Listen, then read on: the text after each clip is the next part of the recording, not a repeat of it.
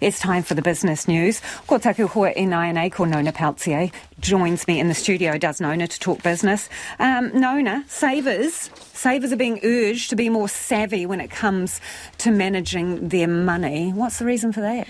Well, this follows the Commerce Commission uh, announcement that the government's made that they're going to investigate and look at bank profits in relation to personal banking.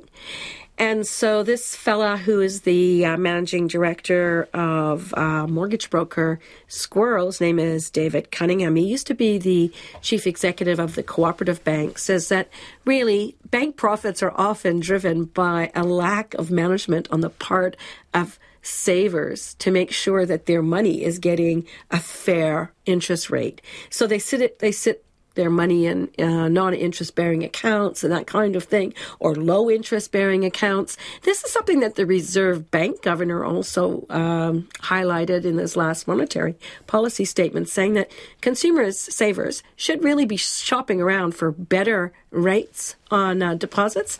And this is something that Mr. Cunningham says is just not happening.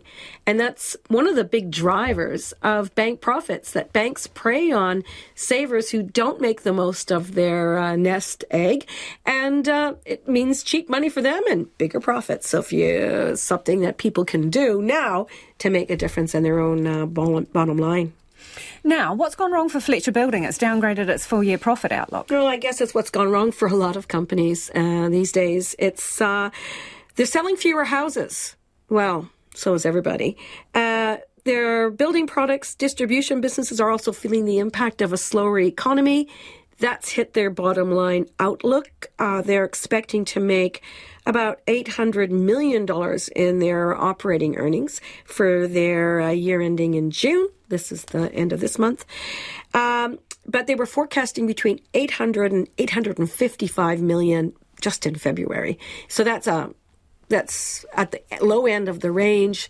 That means that um, there's probably going to be a few more companies coming out shortly with some earnings forecasts we're not going to like to hear when uh, you know people are counting out their dividends.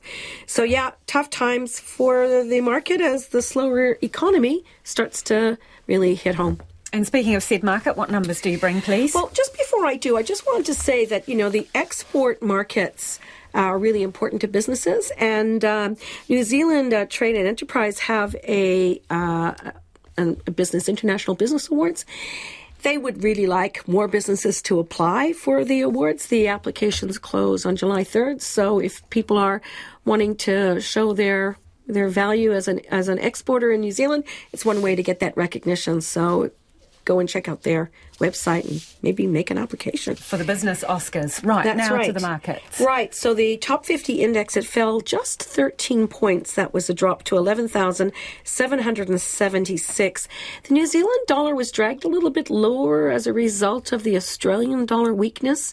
Uh, so we ended at 61.8 US cents a bit stronger against the Australian as a result of that at 91 Australian and steady at 48.4 British pence. Thank you, Nona Kakite. Nona Pelletier with Business News.